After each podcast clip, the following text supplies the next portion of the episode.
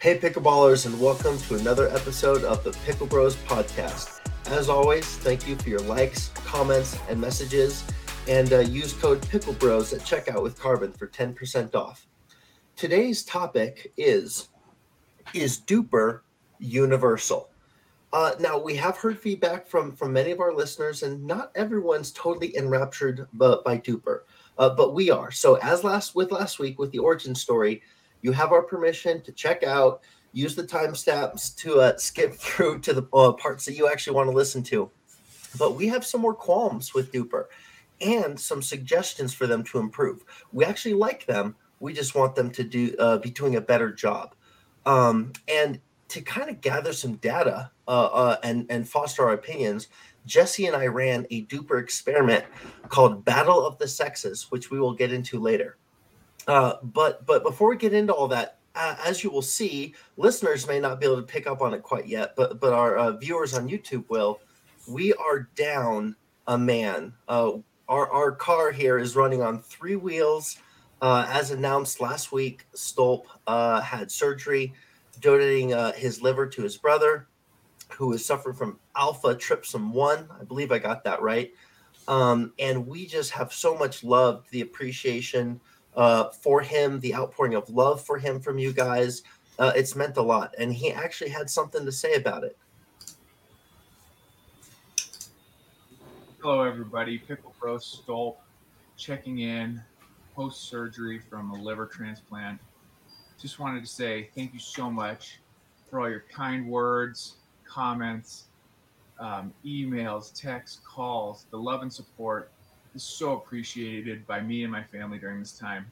I just wanted to come on here quick and let everyone know that the surgery was textbook, meaning there was nothing, uh, no complications. It went it went as smoothly as it could. Both myself and my brother are recovering well. I have uh, been discharged from the hospital for about three days. My brother should be getting out today as they are tweaking his anti-rejection medicines to make sure that he's he's good to go. But um, he is feeling so much better, uh, new life, new energy. It's so great to see him like that, and I am healing and recovering, albeit with some pain, but to be expected. But check this out: they gave me this live or this real 3D printed version of my liver. And what they did, and they shared this with me, is they took the left side of that, uh, the left lobe, and took out my brother's liver and put the left lobe of mine into into him, and it will regrow to full strength within eight to ten weeks, and mine will regrow back to full strength in eight to ten weeks. So I just wanted to come out here and say everything went so well. Um, I am in recovery and will be out for a couple of weeks from the podcast, but wanted to share this video and let you all know that um, I'm doing well. And then hey, we got this this great new shirt to to uh, recycle life. So out there, if you are not yet an organ donor, I would highly encourage you to sign up on donatelife.net uh, to become an organ donor. But thanks so much again for all your thoughts, prayers, well wishes. Keep them coming as we recover, and I'll see you all soon. Absolutely phenomenal, Tim. Give me your initial reactions to to to seeing that. Um. So we were talking yesterday on uh, Marco Polo, and um, he actually made a big announcement to us that he's coming home today. Is that right? Yeah. Or or tomorrow? Yeah, uh, today. And um, you know, we all knew that he would give a superhuman effort in his recovery phase, but even that took me by surprise. I, I mean, I, I, was like, "You gotta be kidding me!" I mean, he was supposed to be in Utah recovering for about how long? Like a month or something? Like five, up to five weeks. five weeks. I, I, mean, just incredible. I mean, we should have saw it coming because it took him eight days. Eight days, and he's out. Oh my gosh, it's incredible! And of course, he kept us updated from day one, and um, we were all surprised that that uh, he was on there talking to us the day after the surgery, I think, and um, you know, just in super high spirits with an unbreakable positive attitude.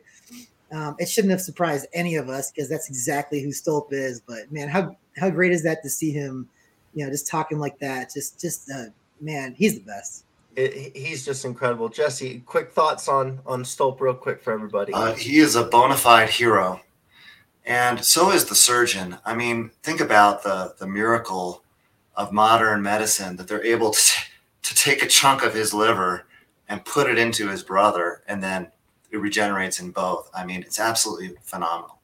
Yeah, it really is, and he is a hero, and I also think he's a superhero. He had the fastest discharge. Uh, this hospital does, I believe, he told me six to ten surgeries a year um, of this, and and in all their history, he's the fastest discharge uh, that they've ever had at this particular facility. And then he goes out and is the fastest discharge. I'm gonna, I'm just gonna make the claim in, in the world of coming home eight days when you're supposed to be gone for five weeks. Um, the dude is an absolute unit. He's a machine.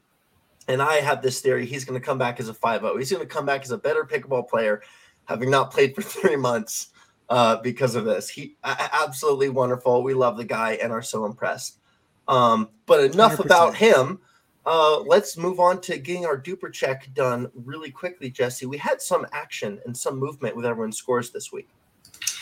Right. So um, mine went from 449 to 455, based largely on the Battle of the Sexes, which we'll talk about later.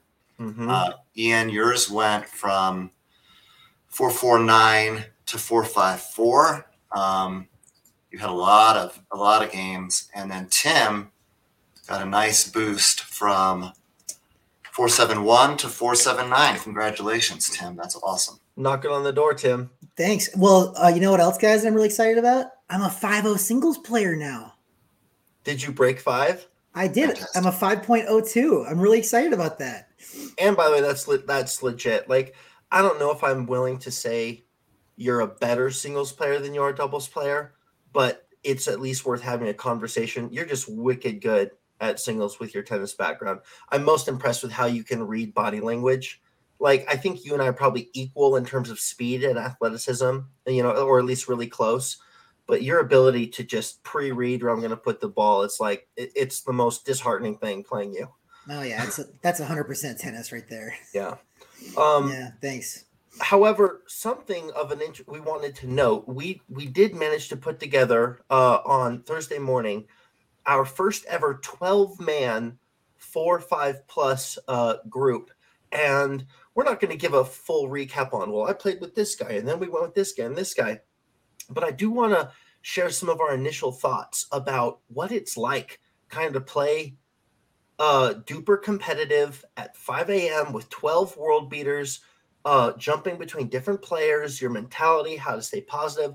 So, Jesse, I'm going to throw it over to you first, and then Tim, why don't you end, to kind of talk about it as well? Just kind of give some people advice when they're in these environments, what it's like navigating a continually moving scenario. Right. So I didn't actually participate in that yesterday, but um, but I know what it's like because I've done eight person, and I think it's really cool um, because like okay, so Tim and I participated in PPA Denver, uh, what, seven, ten days ago. And uh, those scores, at least mine, have not been entered yet. And uh, for DUPR. Whereas this impromptu session that you guys organized within a few hours, the DUPR scores were updated immediately, which is pretty cool. Yeah, we sat around afterwards. Actually, all of it, like nine of us sat around and I was like, and, and we input them by round by round. So I was like, Mike Lee, go do that. Kenny, add this one in. Jared, add this one in. Uh, like Tim had to had to get to work real quick, so he didn't get to see that fiasco. Um, but Tim, give me give me your thoughts on that dynamic of that entire morning. You guys, I had such a good time. I thought it was I thought it was great. I thought it was super competitive. Um, now, environments like that can turn some people off because it is. It, I mean, the emphasis in those environments tends to not be let's have a good time let's let's fun and and be all smiles i, I mean it was it was go go go mm-hmm. it was serious it was business um, we knew that DUPRs were on the line um, and there were guys there that that we just don't play with very often so that was exciting like you knew you were going to be mixing in with a whole bunch of different people and different talents um, which brought a lot of you know uncertainty. You didn't know what to expect with some of those matchups or how it would go. It, it was hard to control that environment, which is which is nerve wracking. Um, but we played like seven or eight rounds of this, Yep. We were each each played to 11 and then switched, and all the scores were entered into DUPR. Um, it got heated at at times on some courts. Um, Eoin, between you and me, we had a little uh, exchange over an Ernie. Yeah.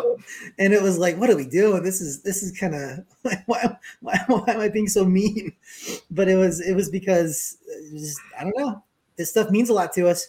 But um, it was funny at the end of the day. So I was talking to our buddy Mike, and he's just the consummate um, aura of positivity. That's what he exudes, and um, and he wasn't breaking even in that kind of environment. I mean, he was keeping it. He was keeping it light. He was keeping it uh, friendly. Such a good example for all of us knuckleheads who only care about you know win, win, win. Ah, um, and I was I was having a really cool conversation with him about just you know how lucky we how lucky we are to be able to do things like this, and just how fun it is, and how important it is to keep that perspective. Um, but it was funny at the very end of it. I'll just say this: you, you mentioned I wasn't able to stick around and and uh, help with the score inputting because I had to go. I pushed it at, at the very end because I saw an opportunity. I saw how things were lining up. I'm like, okay, if I stay for one more game, I get to play with Bryce against Louis and Mike, and I think we have a good chance there. and it was worth it. It was totally worth it. And that may have um, that may have been the match that uh, really boosted my DUPR there. So it was just it's just funny how you like you accept that you might be late for something uh, because of that extra match that might put you over, and that's kind of what I did. And I wasn't late, by the way, so it all paid off. But the entire day was I thought it was I thought it was awesome and like Jesse said, it's so cool that we can just arrange something like this that is so consequential. I mean, it took us no time to find 12 people. And a lot of those guys were not members of Lifetime. Um, Ali is awesome for letting them um, show up and and play in an environment like that, in a system like that. Um, it came together so quick. Louis sent that text out Wednesday night, and before, uh, or, or like Wednesday midday, and before we went to bed, we had everything organized, set, done, like DUPR sheets printed out, like we were ready. Right. So initially, he was looking for four people uh, because there was a kid that was uh, Justin wanted to play, and he wanted to play with Louis and just to force him. And then I chimed in as the fifth guy. I'm like, well, I'll play if we can get a few more. And that ballooned up to 12 as soon as as soon as we started sending uh, text messages out we had 12 people in like less than an hour. It was so it I mean, this is awesome. It yeah. comes together that fast. Yeah, and that was Jesse wasn't there, Stolp wasn't there. We could have had a, a handful of other guys, uh, you know, in our level who could have been. We could have pulled 16 together, um, so easily. Uh, but just just for our, our listeners and our viewers, we highly encourage whether you DUPR uh, DUPR rank these or not, or, or DUPR input them, I should say try and put together special groups. See people you don't see all the time. We had two left-handers in this group, which was actually much more challenging for me than I expected. Me too. Because because I, I play as as beta now. There it's there's been some comments that people are a little surprised I'm classifying myself as that, and I am trying to to work myself into a strong hybrid. But but then trying to play beta from the left side with the left, it was just really weird. But it was a good challenge. I'm not sure that the results ended up quite how I wanted in those matches. Um, but those challenges, those different looks, that's that's how you get better. Playing the same guys over and over again in the same ecosystem, it's good to develop particular skills, but it's not. It, you can stagnate. So so mixing up is very important.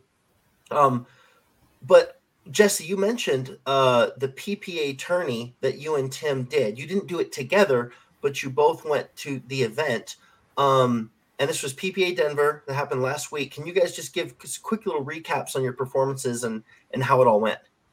Yeah, sure. So um, I've signed up with Mike Lee to play 50 plus 4.5, and we were the only ones in our bracket.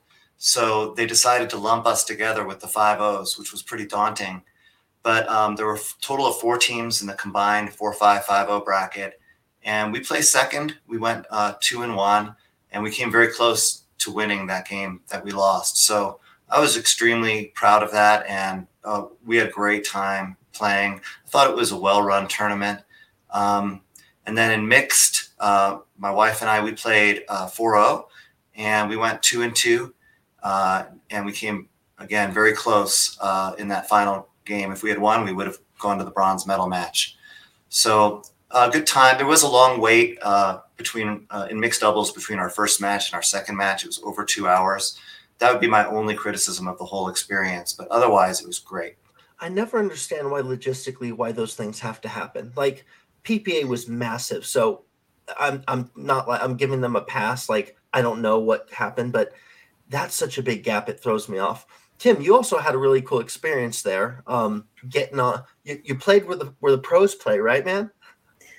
Um, I I mean, it wasn't. it felt like I was playing where the pros were playing because we showed up.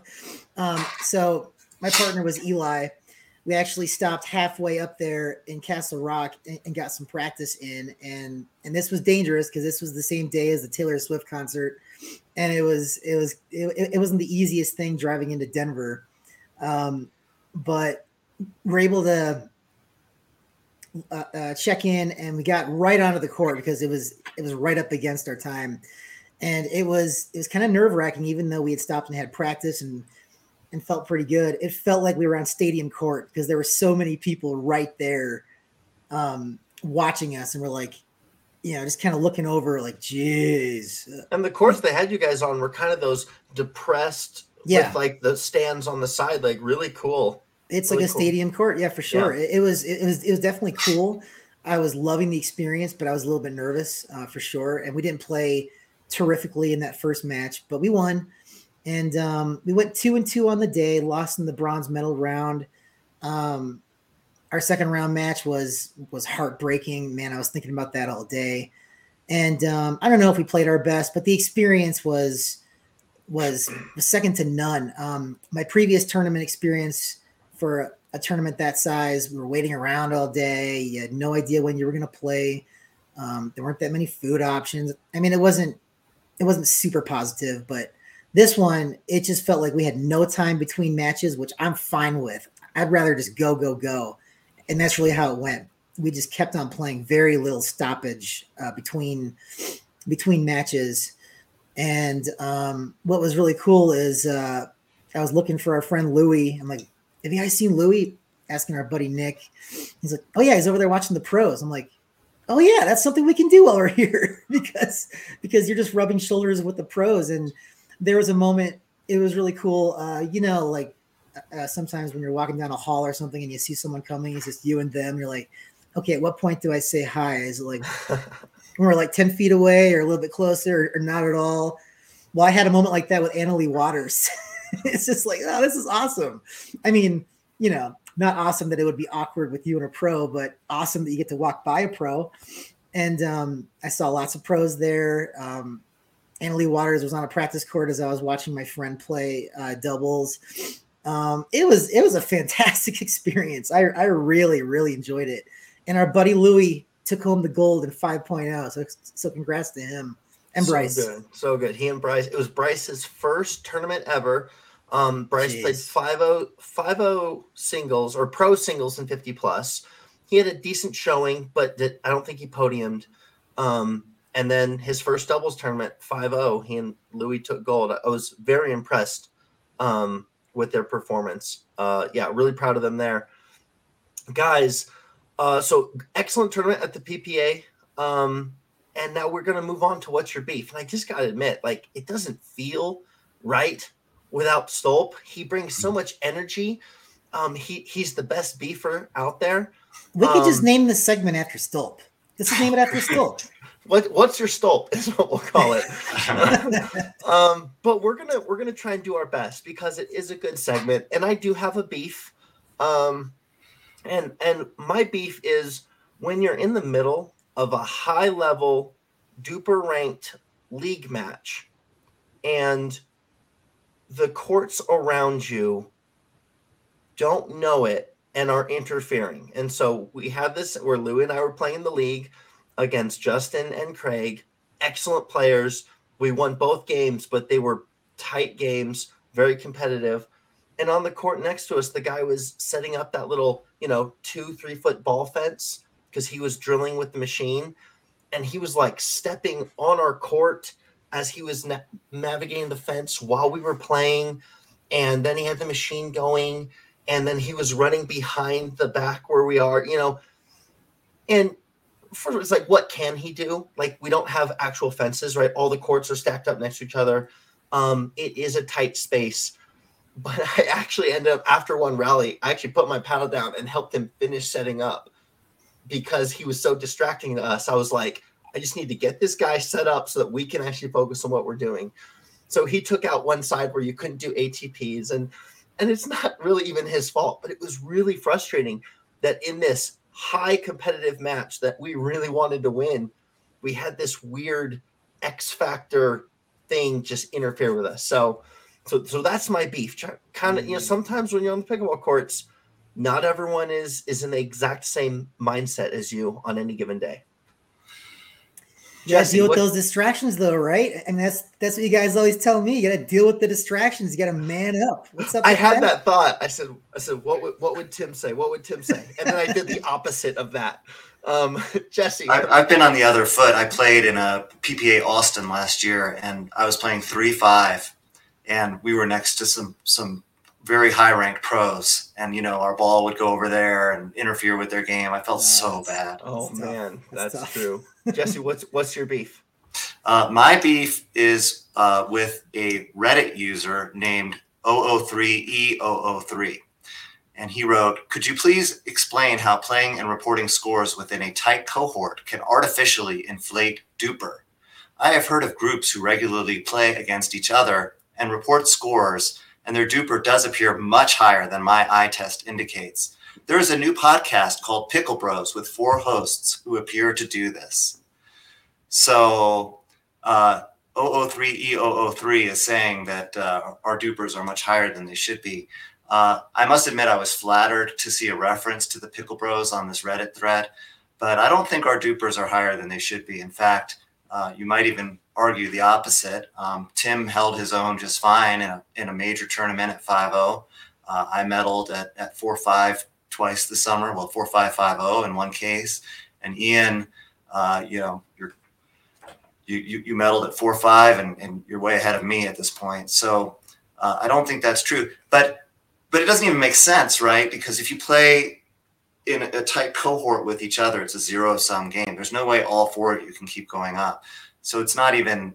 It doesn't. The argument doesn't make sense but I but you do see this a lot on online on YouTube where people will watch a game and they'll say you know three five at best right? They're oh, always just, all the time. Right and I think it's just this I guess it's a human tendency to sort of downplay uh, what you see on a video and to assume that well I wouldn't have made that error you know? But I think we you know we all have not all of us but many people have that tendency. So that's my beef I actually will say I've fallen victim to that when it comes to us. I, I watch our video recaps, you know, we film our games, and I'm like, that wasn't hard. Why did I miss that shot? Or or or why am I not? Why am I hitting it so slow? Or like, it, it just it feels different in real time.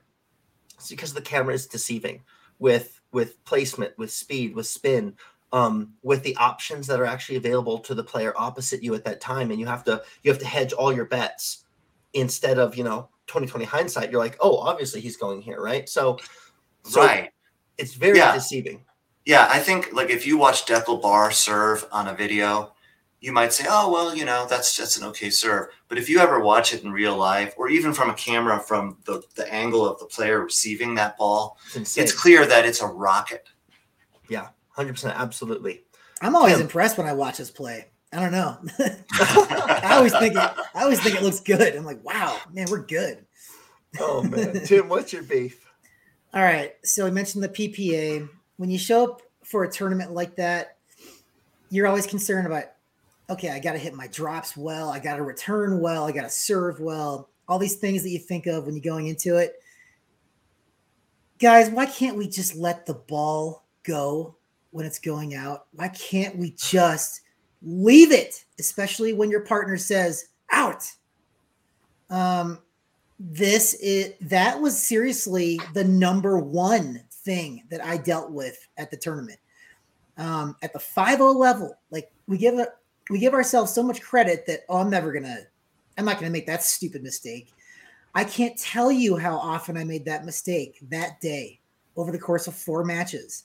and I I was feeling horrible for my partner having to watch this continually, even as he was shouting out out, and I would I would still go for it, and at least you can like hit a good shot off of that out ball, but the very last point that we played, um, the very last point, the way that we got sent home was because I hit a ball. Um, I took my, I made contact with the ball. I didn't even hit it over the net or even do anything like useful with it as it was going 10 feet out. Um, so leaves, leaves, we don't pay attention to them. We don't practice. I don't know how you practice them. I guess just have Discipline, someone across, yeah. have someone across the net and just drill a bunch of out balls and just just, just sit there with your hands behind your back. Is that a good way to practice them? I don't I don't know. I don't know. I don't know if that would duplicate the tournament experience. Uh, but seriously, it was so aggravating. And the only thing that made me feel I could hold my head up high is that Eli missed a bunch of uh, of smashes. So I felt I felt like we were a little bit even in that regard, but I couldn't say anything because of the just all the leaves that I missed. Just oh my gosh, you guys. It was it was weighing on me all day. It still is. I can't believe what a stupid mistake that is, and it drives me crazy. Well, you guys have heard me say this so many times when it comes to hitting an obvious out ball is, you know, I say we're dogs and we see a ball. It can't help but swing at it. Yeah. But Tim, I think you're you are perhaps not, you know, more guilty of it than most, but I think you have a harder time with it than most and here's why. It's actually a compliment. You your your, your swing strokes. You you hone in on the ball so much and and I take short jabby swings, right? Like you get full swings to hit things back. You're so cued in on the ball flight all the time that I think when you're at a high level tournament or you're super focused in, it's like you're just tracking the ball so well, so competitively that you're just like you forget all the other options that are available to you. It's just like you know exactly where the ball is, you know where it's going, and you're able to track it midair and just and take it out. So um I, I, I see this with you a lot just because you're so good at hitting everything. I'll hit stuff at you that I'm like, how on earth did you do, take a full swing at that? It, we were too close. I was too disguised, right? And so, but when you're on on you know championship court or the big stage, I can see why that environment is just like you're like you're like I'm gonna hit everything. It's tournament mode. You know, every ball is mine, and and you just don't leave any any bandwidth for uh you know the other the other option, which is out. Yeah. Yeah, I think you're Yeah. right. It's it's hard. Really you know, is. we we've done we've all done ATPs and you know Ernie's and all these fancy shots. Nothing is better than a good leave. That is the most you're, satisfying. you're so right. You're so right. Yep, Oh, absolutely. gee. All right, guys. So it's it's time for the big big the curtains being withdrawn. Is DUPR uh, universal? Um, now now I want to offer some quantifiers. Um, we we don't think DUPR is universal as it claims, right? We don't think the U in DUPR is accurate. Um, and we hypothesized that there are scenarios where where men and women uh, a 50 plus and a 19 plus uh, geography can all weigh in on is a 5-0 actually equal to another 5-0 excuse me another 5-0 um, across whatever cobbled scenarios um, you want to put together so so jesse would you please elaborate on the battle of the sexes experiment that we ran to kind of get some data and, and test our hypothesis here Right. And and remember that that DUPR, the D is for dynamic, which they've given up now. So if you don't play, your score won't change. So the D no longer exists, and the U, we will argue, uh, is also not valid. So that sort of just leaves you with the PR, the player, the player rating. Just call it per, my per. Um, but we we we we set out to we invited about a half dozen of the top uh, you know, these are all top 10 players roughly in Colorado Spring, female players, and they're all in the four, five ish range. And uh, two people, uh, two women, uh, immediately said that they would like to participate in a match, a demonstration match, basically between me, them, and me and Eoin. And you know, if it's universal, then a four-five is a four-five, and it should be very competitive. So we played uh, five games, best of five to 11, win by two. And uh, the, the two ladies we played against, one is, is named Lisa, the other is Ellen. And um, they were four, four, four, five. I think Ellen had the, at, at, the, at the time, Ellen had the highest DUPR of any of us. And they're both good players. And Very we took it, we took it seriously. Like we tried our hardest, at least I tried my hardest.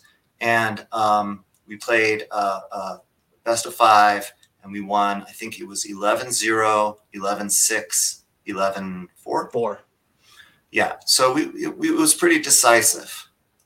Yeah, and and and I also played my absolute hardest. Like they're great players. They know what they're doing. In fact, I think I think both of them probably have a higher, especially Lisa has a higher pickleball IQ than me. She's been playing so much longer than me. She runs tournaments like like she knows the game. Um, so I I went all out, and you know, part of me was like, I am not going to lose to these ladies, and also I want to be respectful. Like they're good players. Like they're going to get my best. So, um, you know, despite whatever the score was, that was our maximum effort. Tim, did you have something to say? Or- yeah, just um, I'm curious to hear what the game style was like. Uh, What Mm. kinds of tactics did you guys employ? What kind of tactics did they try on their end? Was it more of a, a of a drive and bang kind of a thing? Um, were there drops that were attempted? I'm just curious how this went because I'm Jesse, give your thoughts. pretty on that. That's a great- fascinating experiment. That's a great question. We went with a with what's called the drop and squeeze. So I would do a drop, and then Eoin would run up, and Eoin is is very big. He's very big uh, in the middle and intimidating and imposing. And even if he didn't touch the ball, just his mere presence there, I think, was rattling to them. So if it was a good drop, they might pop it up or they might, you know, hit it into the net. And uh, in an attempt to get around Eoin, they might hit it wide. So that was the strategy we went with, and it worked really well in that first game. They did adjust a bit, but I think I think we pretty much stuck with that. Whereas um, uh, Lisa has a very nice third shot um, drop drive, Mhm. and and that was difficult to deal with. hmm And then Ellen just speeds up everything. And her her we got into a couple of knife fights where she got the better of me. She definitely can hold her own with me in a knife fight. But when she's dealing with like having to reset the ball or a slower game, I think it's a bit more challenging for her. Yeah, oddly enough, uh, well, Jesse's correct about the drop and squeeze. I think, how like let's say there were were ten successful points that worked in our favor due to that strategy. Five of them were because I never touched the ball. They either hit it into the net or hit it out because I was narrowing their options of where to go. And especially in that first game, it was very effective. They did adjust um, and kind of calm down uh, on that approach, knowing that if they just dinked it over, then Jesse was actually going to have to come up the alley and and hit a, a, a you know a dink or a reset from after hitting the drop, which was actually a good strategy. I think Jesse they were getting you on the move, um, so they kind of ignored me and just played it soft to, to the angles to the sides. Um, but yeah, we ended up going much much softer than I was anticipating because both of them are excellent uh, speed players. Like like like their hands, their drives. Like you said, Lisa's got this like drop drive that was very difficult, very similar to what Jeff has.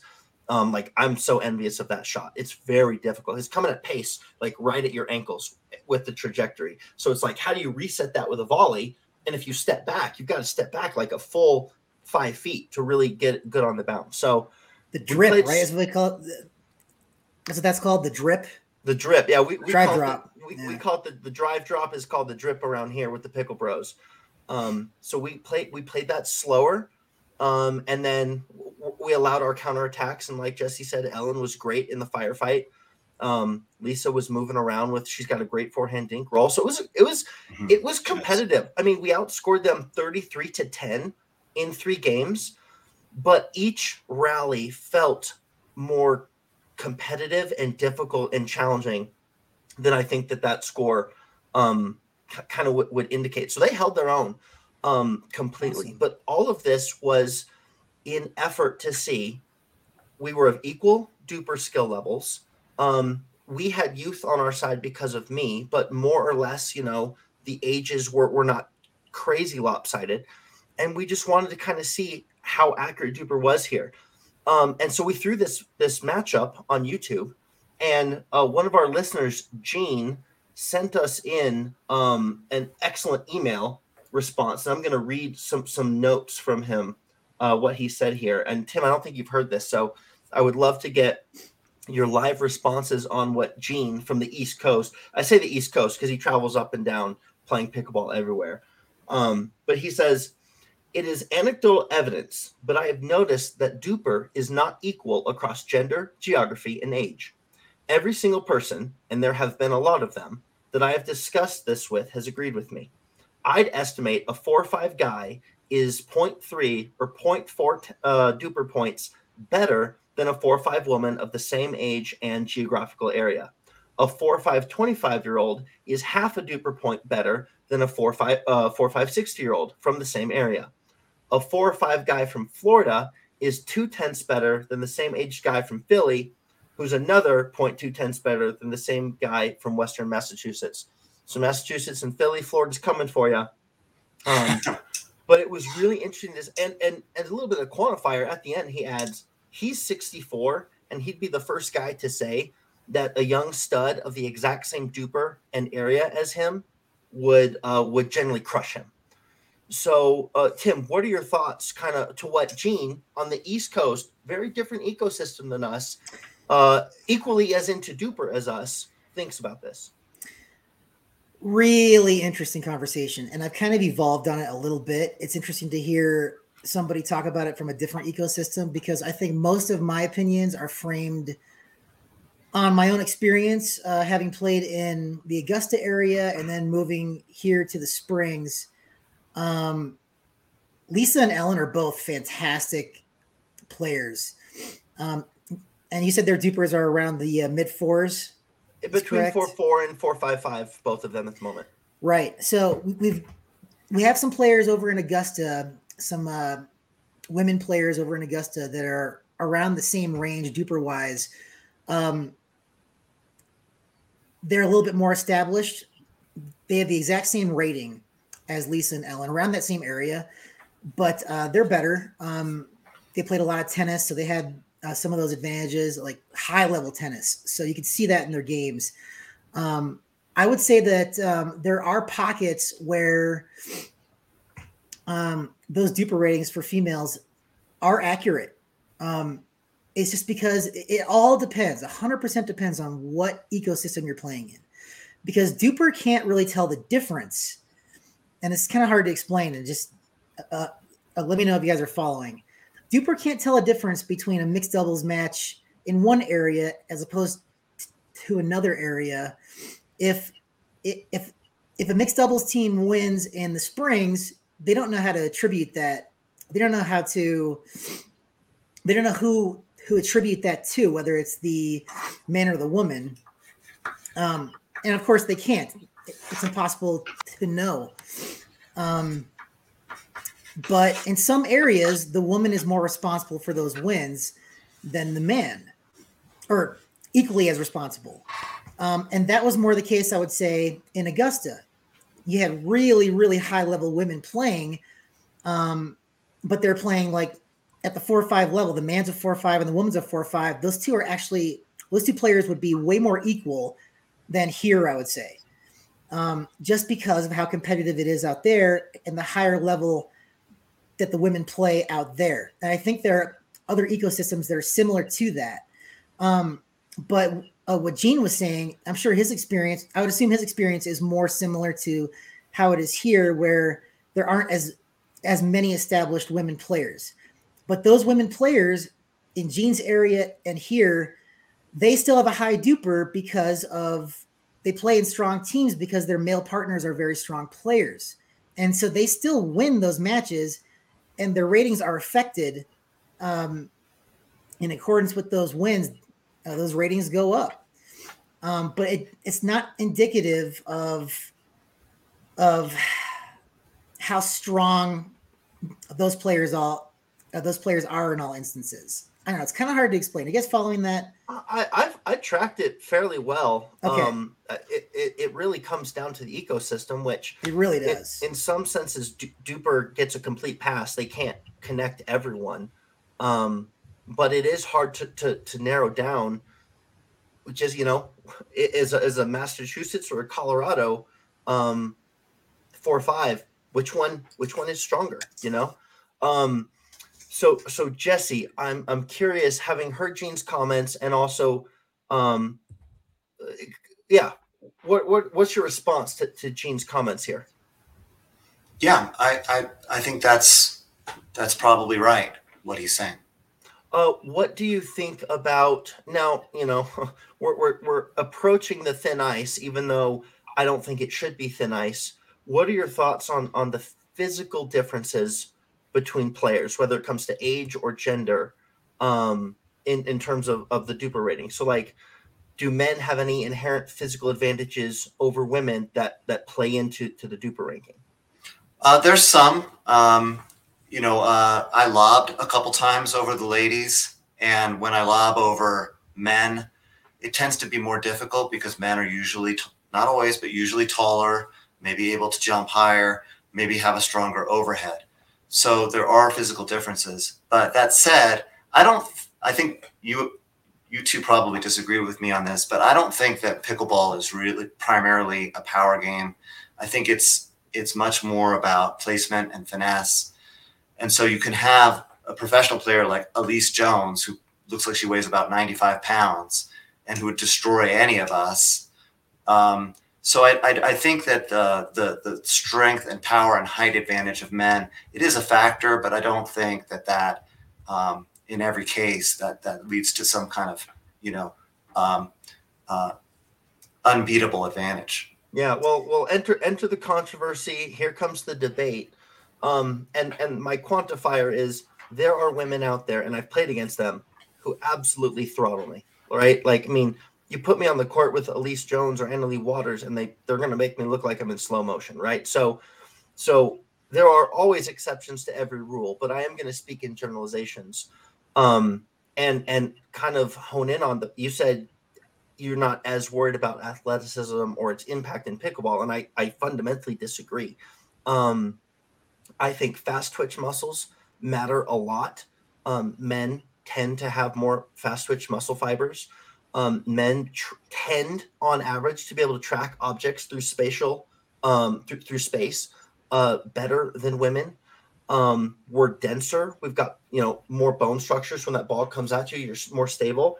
Um, but also when it comes to athleticism, this can just be the youth attribution. And Jesse, I saw this in our Battle of the Sexes match uh, the ladies ended up in, later in the second game, and I think in that third game, um, really funneling the ball over to you when it came to the dink battle. And they they really zoned me out, and I was playing left side, so my forehand was there, and they were pulling you closer and closer to that line. And then if they kept me honest, I had to move back over, and then they'd come back to you. And I just noticed your your ability to to to reset your positioning in your feet was it was compromising at times. Now we still won 33 to 10 in the overall thing, but I was noticing that like I and I had to my thought, if that was me getting those balls, or if that was Tim getting those balls, we wouldn't even look off balance, right? Because our lateral movement, our, our ability to lunge is and, and that's youth, but I do think that matters. So when you say pickleball is is kind of more and maybe putting words in your mouth, a skill game, a paddle skill game, how good you are with placement, I think that that the, if you're better with placement, you can really make people look bad by just placing it behind them or moving their feet one way and then going the exact other way and they can't reset. So I think athleticism is is the inequalizer. Everyone can learn the paddle skill. But, you know, as you age out or whether you're a man or woman or injuries, it doesn't matter. Your ability to move on the court is so significant. And I think that DUPR sometimes, you know, or a lot of people just think, oh, he can hit his return of serve with this slice, or he can hit this kind of a drop. And DUPR doesn't factor in as much the athleticism and the age as I think it should. I think it, and, and as Gene mentioned, a 60 year old 4 5 is half a point DUPR in, in realistic application to the game on the court. He's a half a, a DUPR point behind his youthful counterpart. Um, like, like, what do you guys think about that? Um, I think the age uh, point is certainly uh, accurate. Um, and Gene can speak to that. He's he's what 65 Four, 64. Yep. 64 yep um i think that's a that's a for sure uh, that's a separator right there for sure um but i'm gonna be a little bit of a hypocrite i guess i don't think it's it's it's quite i'm not ready to go as far as you did Eoin um with how much of a separator it is between men and women i mean it is a separator it absolutely makes sense to have it you want power it it's not a negative thing to have power. You want to be able to finish points and be scary out there. That's that's how uh, that was your guys' approach in your uh, match with uh, Lisa and Ellen. Is you were up there, you were being scary, and that that made a difference, right? But um, the best women players that I have played against, they have not tried to play a, a power game. Now, some had some some pretty good pop, but they were really effective because of the X's and O's of it, because of the soft game. They embraced the soft game. They embraced the dropping. They embraced the dinking, and you couldn't attack them because they were so good at it. And man or woman, if you take that approach, you're going to go farther, even if you have some power. Even if you can finish the point, that's great. That's only a that's only a positive. But if you embrace that soft game and you excel at that soft game, you don't have to be a super athlete to excel at that game. Now you might take up less of the court, um, as opposed to the power guy, the alpha guy, alpha woman, whatever that uh, it is. But the best female players are they they have the exact same attributes as the best male players, and that is they're awesome at the soft game. Um, uh, the best, uh, one of the best female players out here, actually just won yesterday the spring um, iteration of my DUPR league. It finally got wrapped up and they crushed because she is a different kind of player than all the other women in that bracket because she embraces the short game and she's like a 494 which i would say okay that's not universal i wouldn't say that's accurate if she were a man i, I don't think she'd be a 4-9 but she'd be a 4-5 like a legit 4-5 um, and it's because of those attributes and that discipline for the short game. That's what I think everyone should focus on, men and women. Awesome. Jesse, any closing thoughts before I offer up our suggestions to DUPR? No, go ahead with your. I want to hear the suggestions. Okay, so so I kind of have realistic suggestion and then dream suggestion. And you know, when it comes to coding and algorithms, I don't understand this stuff. I'm I, it's just not my world. I, I ones and zeros. I I can barely hit Control Alt Delete when my computer freezes up. Right, like so. I don't really know how complicated this would be, but based on the conversation, based on my experience, based on what guys like Gene say, based on our conversations with our local listeners here in town, I think it is so paramount that DUPR creates a women's doubles al- women's gender doubles algorithm a men's gender double algorithm, and then the mixed algorithm. Currently, all of them feed and funnel into the same DUPR score, which I think is is practically ridiculous. Um, one of one of Gene's quotes in the email he said was, "Men carry women in mixed enough to distort DUPR, and there's a smaller pool of better women than better men. So when women play female gender doubles, it isn't an apples to apples comparison to male gender doubles. And I think that at the heart of what he's getting at is women's doubles and men's doubles are played differently than mixed. Like like women's is played a certain way, men's is played a certain way, and mixed is played a certain way. And you can't lump them all in together um, in the same algorithm. I think it's it it doesn't make any sense to me. And this is not necessarily even equalizing for age or geography. It's just saying, hey, women, I want to see women measured against other women. I want to see men measured against other men. Oh, and by the way, we have this other category at tournaments called mixed, where we have a man and a woman play another man and a woman, right? And so when Jesse and I played Lisa and Ellen, we were having most of our games are men's. We were having our men's games, our DUPRs, leveled up or and, and poised against their women's games. And and they play far more mixed than we do but that's just not one to one. Um, yeah, go ahead, Tim. Oh, just I want to chime in on this mixed aspect, um, in particular about DUPR. So, how many of you guys have seen um, a movie from 1985 with Michael J. Fox where he goes back in time and tries to get his parents together. Back to the Future, right? Okay, good. Are you serious? I haven't seen it. Sorry. that was supposed to be a uh, okay um anyway so i don't know if you got well Eoin i guess you don't know this but jesse um so they actually had a casting crisis in the middle of that movie it wasn't always michael j fox it was it was eric stoltz not stolp stoltz and um he was playing michael j fox initially and as the movie was going on it became clear that it just wasn't funny. It had the wrong vibe. It had the wrong uh, feel to it. Um, wasn't very entertaining. It had a whole different tone with Eric Stoltz. And so they decided halfway through to recast that. And for recasting, they looked at at a popular show that was on at the time called Family Ties. And and Family Ties was a hit. Um, it was great. Now, if if DUPR were in charge of that recasting, they would have looked at Family Ties and said, let's go with the little sister. Let's go with Jennifer. Because that show is doing super well. I'm sure she's every bit as part of these as part of the success as Michael J. Fox is. Let's go with her. Tina Yothers. Um, because DUPR can't distinguish who to give credit to with these wins and mixed doubles. I mean, of course they can't, right? Of course they can't. There's no way to know. But that's exactly what you're talking about, is because if you have three di- um, separate DUPR ratings for mixed men's and women's, you can start to parse that out a little bit more accurately. It it, it just makes sense. It it just makes sense. It does. I But think. oh, Luckily, so they I- went with luckily they went with Michael J. Fox, and it was a game changer. And Eoin, Well, you've got to see Justine- that movie. Justine Bateman, I would have. I think I would have enjoyed watching. uh, yeah, I mean, Yeah, yeah, well, you're right. you, you guys are old, but I guess I have some home, I guess I have some homework to go do. But but I actually I do know what the movie is, and I do know who these actors are.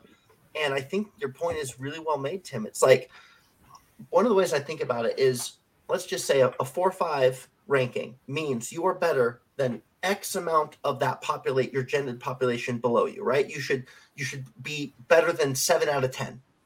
If whether you're a man or woman, I think that should indicate you're better than seven out of ten. But I mean, controversy abounds. I think most men are going to beat most women, and so those seven out, seven out of ten women, those four fives, are going to be further down the track of men. Like they're going to be competing with the 4 men, right? And so I want to see women measured against their own gendered ecosystem. And Ellen and Lisa are better against their peers than I am against my peers. I actually looked at our rankings here in town. As of when I did it 48 hours ago, Ellen was number eight and Lisa was number 13. I'm all the way down at number 39, right? So so I'm not even cracking the top 20 of of guys in our area. Um Tim, I think what were you? You were you were top 20. Um I'm sorry, I can't remember. 20? Jesse was coincidentally number 38. So Jesse and I are 38 and 39. And we outscored the number 8 and number 13 women 33 to 10. Now, I understand that's not going to be completely level against the entire country and all ecosystems, but Ellen and Lisa are better against their peers than I am. And I want their DUPR to reflect that. I want to go on their page and go, dang, Ellen and Lisa are four eights, five somethings, right? Because I know they're being measured against women. And then when it goes to the mixed ranking, it's like, oh, but when it gets mixed in with a man, they tend to perform this way. Both of them would have better mixed ratings than me. I'm not very good at mixed. My wife and I are not successful. I'm a 3-0 mixed player, but I'm a 4-5 plus men's player because I'm measuring against my ecosystem. So I just think having all three of these, why do we have women's doubles, men's doubles, and mixed doubles in tournaments? And yet we blend them all into the same DUPR algorithm. That doesn't make any sense to me. So DUPR, if you're listening, I know that many of, of the people, uh, you know, at DUPR do listen to our show why are you giving us DUPR genie? Which is cool by the way. It's cool to put in the theoretical match and know how it, my DUPR's going to be impacted by this win and this loss and all this stuff but we don't need that. What we because all that's going to do is just say oh well if i lose to him and i probably can't beat him my DUPR's going to drop so i just won't play the match anyway right? That's just going to make things worse. Don't give us DUPR genie. Sparse out the algorithm, right? To where we each have um have, have our own ranking, men's, women's, and mixed. Jesse, do you have any thoughts on this? I do. Um, so, of course, UTPR and WPR, these are the competitors to DUPR, and they do segregate out mixed and gender doubles. And the, the difference in my own rating for, for men's doubles, okay, in WPR, my men's doubles rating is, I think, something like 446. And my mixed is 38 something. It's a huge difference, mm-hmm. which DUPR ignores. Now, a lot of some people will say, well, who cares? What does it matter? It's just a number. Well, it's not because when when I signed up for DUPR, sorry, when I signed up for PPA Denver, which is allied with DUPR, which uses DUPR and reports to DUPR, uh, I was like below four five, and so my wife and I signed up for 4-0 mixed doubles, which is where we belong. And um, uh, then I, I, I won some matches and my DUPR went above four five. It was four five one, and I got an email from PPA and they said, "Hey, we're going to move you to four five mixed doubles," which is ridiculous. Actually, it was a it was at first I was going to do it. I was like, whatever, fine. Then they said, well, that bracket is actually too small. We're going to combine four five and five zero. They wanted me and my wife to play five zero well, fortunately, uh, fortunately, I lost a match and my DUPR went back down to 449. So I wrote them back and I said, hey, let us back into 4 And they said, okay. So we played 4 and we went 2 and 2. We were in the middle of the pack. That's absolutely where we belong. We would have been annihilated. It would have been a joke. And, and it would have been bad for us and bad for our opponents too, because it's not fun to beat somebody 11 1, 11 1. That's so good, Jesse. It's exactly right. And in fact, I'll make it even more personal than that. You and I played in a mixed tournament and we ended up facing off against each other, you and Michelle versus me and my wife, and you trounced us 11 to 2, right? Like and we ended up being the four. We didn't we didn't belong there. We we belonged in a lower division, but there wasn't a low enough division for us. And so what's that showing is yeah, I can compete in 4-5 plus with men. But I'm playing mixed with my wife. It's a whole different ball game. And same with you. You're like, we should. I don't want to be in four or five. Like, like your your UTPR is a three point eight. You have a good argument to stay in three five. But I, I appreciate what you you both have decided to do, and that is let's challenge ourselves. Let's bump up a little bit and go to 4-0. And then they're trying to suck you into 4-5-5-0. And you're just like, hold on, hold on. And this is because DUPR doesn't recognize the difference between what happens when you're competing next to me and Tim and Stolp and when you're competing next to your wife. The games are played differently, the strategies are played differently, targeting is laid out differently, right? Just the entire strategy, pace, kinetic energy of the games are different. And I think it's so important to parse these out. So it took 20 minutes for me to get to my second dream point, right? Like, so this was the more practical suggestion. I don't understand why DUPR can't create a men's, a women's, and a mixed ranking. Then, but my dream scenario is add in those three rankings just as before, but then you need to have a 19 plus ranking, a 30 plus ranking, and a 50 and a 60 plus ranking. So I would not qualify for the 50 and up ranking, but Jesse would because you've passed 50. So you would say, How good is your DUPR against other 50 year olds? How good is your DUPR for me against 30 year olds and then 19 year olds? But also have that system inside of the mixed, the men's, and the women's because as I'll say it again, as Gene pointed out, age is probably the biggest deciding factor in in the differences between DUPRs. I don't even think it's necessarily men and women. I think it's age, right? So if you're 20 years younger than than someone, that's going to matter significantly. Now there are anomalies like Mike Lee who just has decided to not age. He's made some bet with Father Time to like cut Jeff him a break. Ma. Eh, Jeff Ma the same way. Like just they they get these breaks cut where they're they, they look just totally fine. Um, but I think that you also need to factor in age as well because Jesse, you are, and you've you've you've pushed back on me. Funnily enough, when I call you a 5-0 in 50 plus, you're like, "Well, I don't think I am quite yet," and I'm just yeah, like, "Just false get modesty." Out, yeah, get out of here, get out of here. But you are better against your age peers than you are against the younger cohort. That's just facts. And, anyone who's heard any of this and doesn't like it, we're not being hateful or anything. It's just we're, we're trying to speak the truth here. These things matter. Gender matters, age matters, and your geography matters. And DUPR does not seem to either know or care enough to be able to isolate these things and really offer us better alternatives um, to than what we currently have.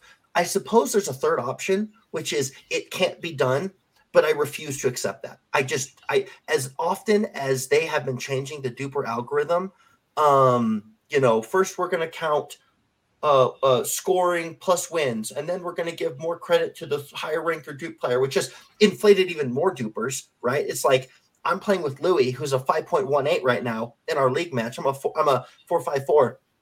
If we win any impressive matches based on their old algorithm, he's going to get all the credit. He's going to go to five six because he's playing with this pittance guy who's 0.7 DUPR points below him. He's better than me, but it is not 0.7, right? So like as often as they've changed things, as updates and adding in DUPR genie, DUPR, listen to me carefully. You're not giving us what we want or what we need.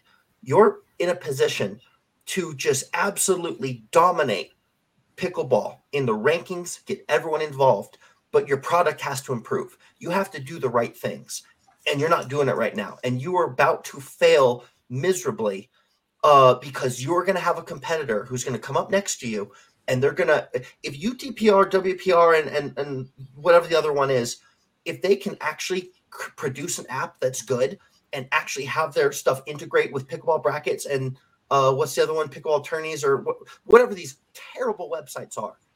If as soon as someone cracks the efficiency code and actually delivers what all players want, it's game over.